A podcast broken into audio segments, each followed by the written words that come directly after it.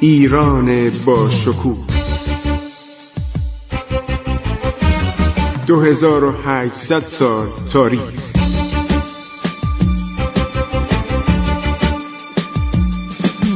عبور از تاریخ.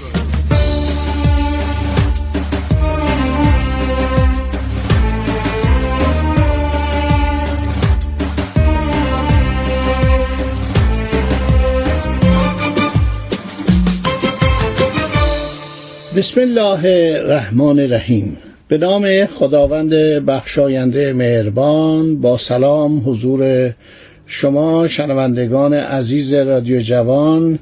من خسرو معتزد هستم در برنامه عبور از تاریخ. خب ما زندگی نادر افشار رو آغاز کردیم که بعدا نادر شاه میشه. شخصی به نام محمد ترکمان محمد خان ترکمان. به خراسان میاد و با همدستی نادر که سپاهش تقریبا به هزار نفر دو هزار نفر رسیده بود ملک محمود سیستانی رو که مدعی سلطنت ایران بود و در مشهد تاجگذاری کرده بود و عرض شود که آدم بسیار خودستا بود و آدمی که ادعای سلطنت ایران رو داشت و در ماجرای محاصره اصفهان به وسیله محمود افغان با گرفتن باج و خراج از به اصطلاح محمود افغان بازگشت به سیستان شاه ایران رو رها کرد پایتخت رو رها کرد و خیانت کرد. نادر در حال جنگ با این بود در خراسان که مشهد دست این بود به واسطه بروز اختشاشی در محل باغواده یا بغداو اینو با بغداد اشتباه نکنید. یک جایی بوده عرض شود که شمال شرق ابیورد. میره به اونجا و آن شورشگران رو تربی می‌کنه به اصطلاح سرکوب می‌کنه میره به مر و سپس به طرف سرخس. در آن نواحی طرفداران ملک محمود رو منکوب می‌کنه. بعد نادر با یکی از افشاریان به نام آشوربک که از همدستان کردهای چشم گزک بوده در میفته و در این نزاع که به نام نزاع چشم گزک بوده شیرغازی از فرماندهان خیوه 500 تن از ازبکان رو به کمک نادر میفرسته. از اینجاست که رابطه نادر با ازبکان خوب میشه. بعدا وقتی بر پادشاه ازبکان غلبه می‌کنه یک تیپ چهار هزار نفری از سربازان ازبک رو وارد خدمت خودش می‌کنه. می‌تونیم بگیم نادر خیال یک امپراتوری آسیایی داشت. یعنی زیاد عرض شود که به اینی که این ازبک اون یکی افغان اون یکی از مردم خارزمه اهمیت نمی‌داد. حتی در سپاه خودش ما می‌دونیم که سربازان هندی هم بودن. موقعی که هندوستان رو تصرف کرد و به ایران بازگشت تعداد زیادی سرباز هندی و مخصوصا کشتی ساز برای نیروی دریایی خودش از هندوستان آورد. و می‌دونید که همسر هندی هم داشت. یکی از شاهزاده خانم های هندی رو به زنی گرفت و پسرش هم عرض شود با یک شاهزاده خانم هندی عروسی کرد. این برنامهش این بود که یک امپراتوری آسیا درست کنه.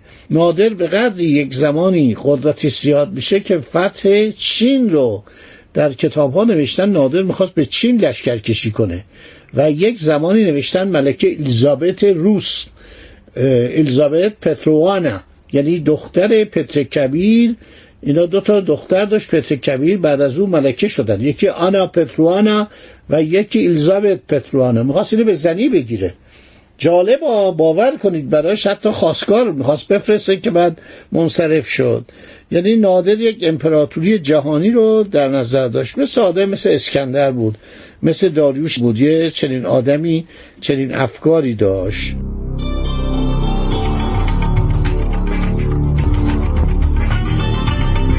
هر شود که بعد شیر قاضی فرمانروای خیوه 500 تن از ازبکان رو به کمک او میفرسته.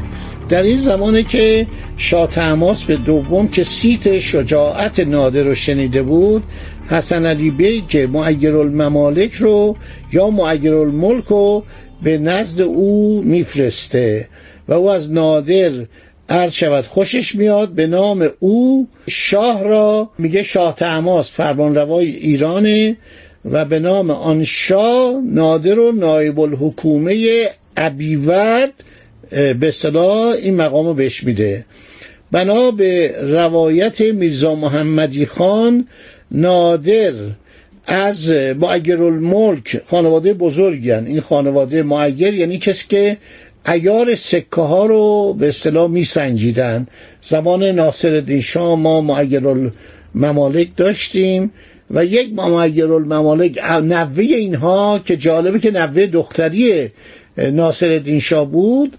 برای که ناصر شاه دختر خودش داده به آخرین معیر الممالک بعد یک دوستالی خان معیر الممالک بود که تا همین سال 45 زنده بود. من موقعی که سردبیر مجله بودم ایشون پلو ما میومد آلبوم های خیلی عالی داشت که تعدادی از اون آلبوم ها رو مجله خریداری کردیم. واقعا فوق العاده بود الانم شنیدم که این تمام این آلبوم ها در مؤسسه مطالعات تاریخ معاصر خریداری شده و در آنجا موجوده.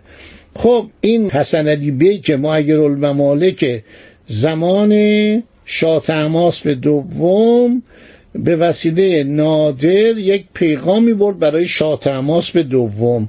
پادشاه سرگشته ایران. این بیچاره محمود افغان که اصفهان رو گرفته بود دولت صفویه دربار صفویه اینو محرمانه فرستاد بیرون.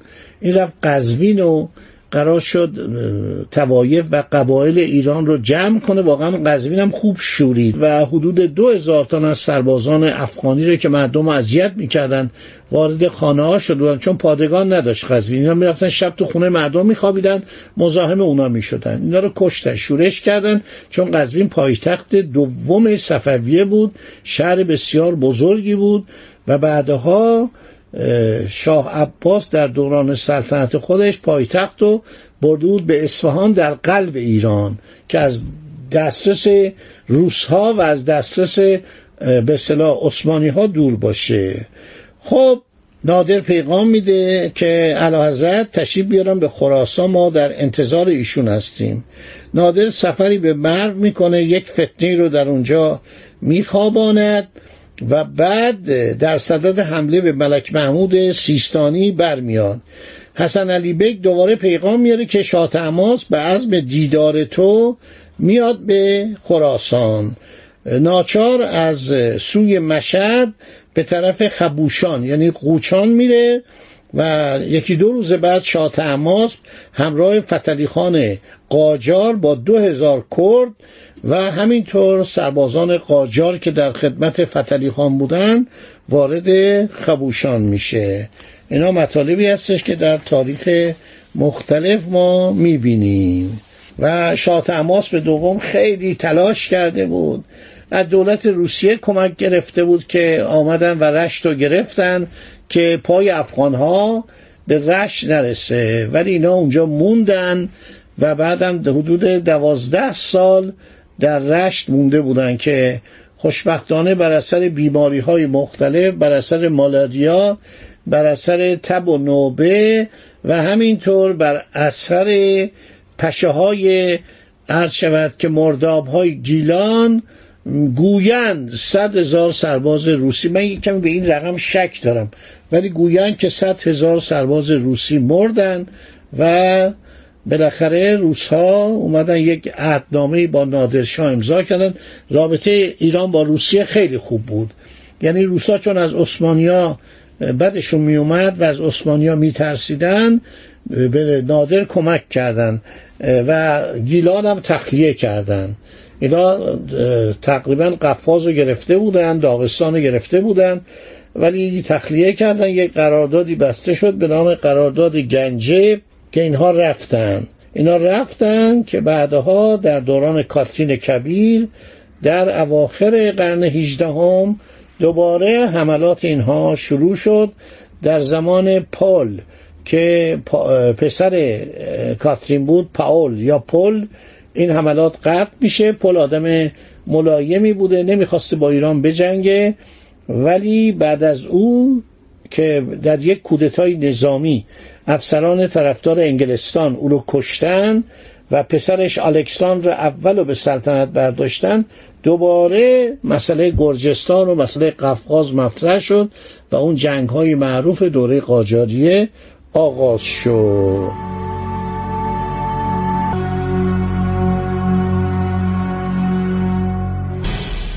پیوستن نادر به شاه تماس سبب شد که نادر به صورت یک سردار نظامی و سردار دولتی عرض شود که دراد این مسئله خیلی مهمه و واقعا در خور شنیدن که شاه تماس بعد از چند روز اقامت در قوچان یا خبوشان به همراه دو تن سردار نیرومند خودش یکی نادر بود و دومی فتلی خان قاجار بود. اینا در 22 محرم سال 1139 میشه 19 سپتامبر 1726 به سوی مشهد عزیمت کردن. ببینید اصفهان در 1722 سقوط می‌کنه. اکتبر 1722 میشه.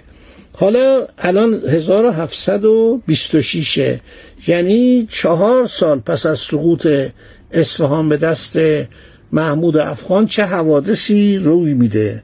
خب اینا میرن به طرف مشهد. ده روز عرض شود که بعد یعنی 22 محرم سال 1139 اینا آزم مشهد میشن. در روز بعد در خاج ربی سفرسنگی مشهد منزل اختیار می‌کنن. رقابت بین نادر و فتلی خان آشکار میشه. ابتدا نادر میگه من باید سپه سالار بشم. اول نادر میگه من سپه سالاری قشون مال منه. فتلی خانم قاجارم که با سپاهیان خودش ملحق شده بود به سپاه شاه تماس به دوم سپه سالاری رو حق خودش می‌دونه و باید شهر مشهد رو محاصره کرد. فتلی خان دعوا می‌کنه با نادر. نادر هم دعوا می‌کنه و نادر شاه رو تعریف می‌کنه. میگه آقا این می‌خواد پادشاه بشه. این قاجاریه خیلی ادعا دارن. و اینا سلطنت حق خودشون می‌دونن. زیاد شما رو تحویل نمی‌گیرن. بهترین کار اینه که ایشونو محرمانه ما از سر را برداریم. چون ایل قاجار یه ایلی است که برای خودش حق سلطنت قائله. شما تاریخ بخونید. قاجاریه می‌گفتن اول سلطنت ما فتلی خان بوده. بعدم پسر فتلی خان محمد حسن خان قاجارم که کشته میشه. به وسیله سرداران کریم خان زن قاجاریه در کتابایی که در دوران فتلیشا نوشتن مدعی بودن که محمد حسن خان سلطان ایران بوده و کریم خان زن او رو کشته. در مازندران او رو سردارای کریم خان خب نادر با شاه تماس می نشینن به اصطلاح برنامه ریزی می‌کنن چهاردهم سفر. چهاردهم سفر سال 1139 هجری قمری عرض شود که او رو بیکشن یعنی فتلی خان رو به یک دامگهی میکشانند و سربازان نادر او رو می‌کشند. این رقابت های به صلاح رؤسای قدرتمند دولت ها همیشه بوده در فرانسه داره. خب دوستان تا این قسمت رو داشته باشید در ذهن مبارک انشالله در برنامه بعدی براتون باقی ماجراهای شیرین نادر رو خواهم گفت و خدمت بزرگ نادر که از یک کشور فودالی یک کشور نیرومند امپراتوری درست می‌کنه. متاسفانه فقط دوازده سال این امپراتوری طول می‌کشه و نادر کشورگشا بود کشوردار نبود. این ایرادی است که ناپل اون بر هر شود نادر می‌گیرد. خدا نگهدار شما. عبور از تاریخ.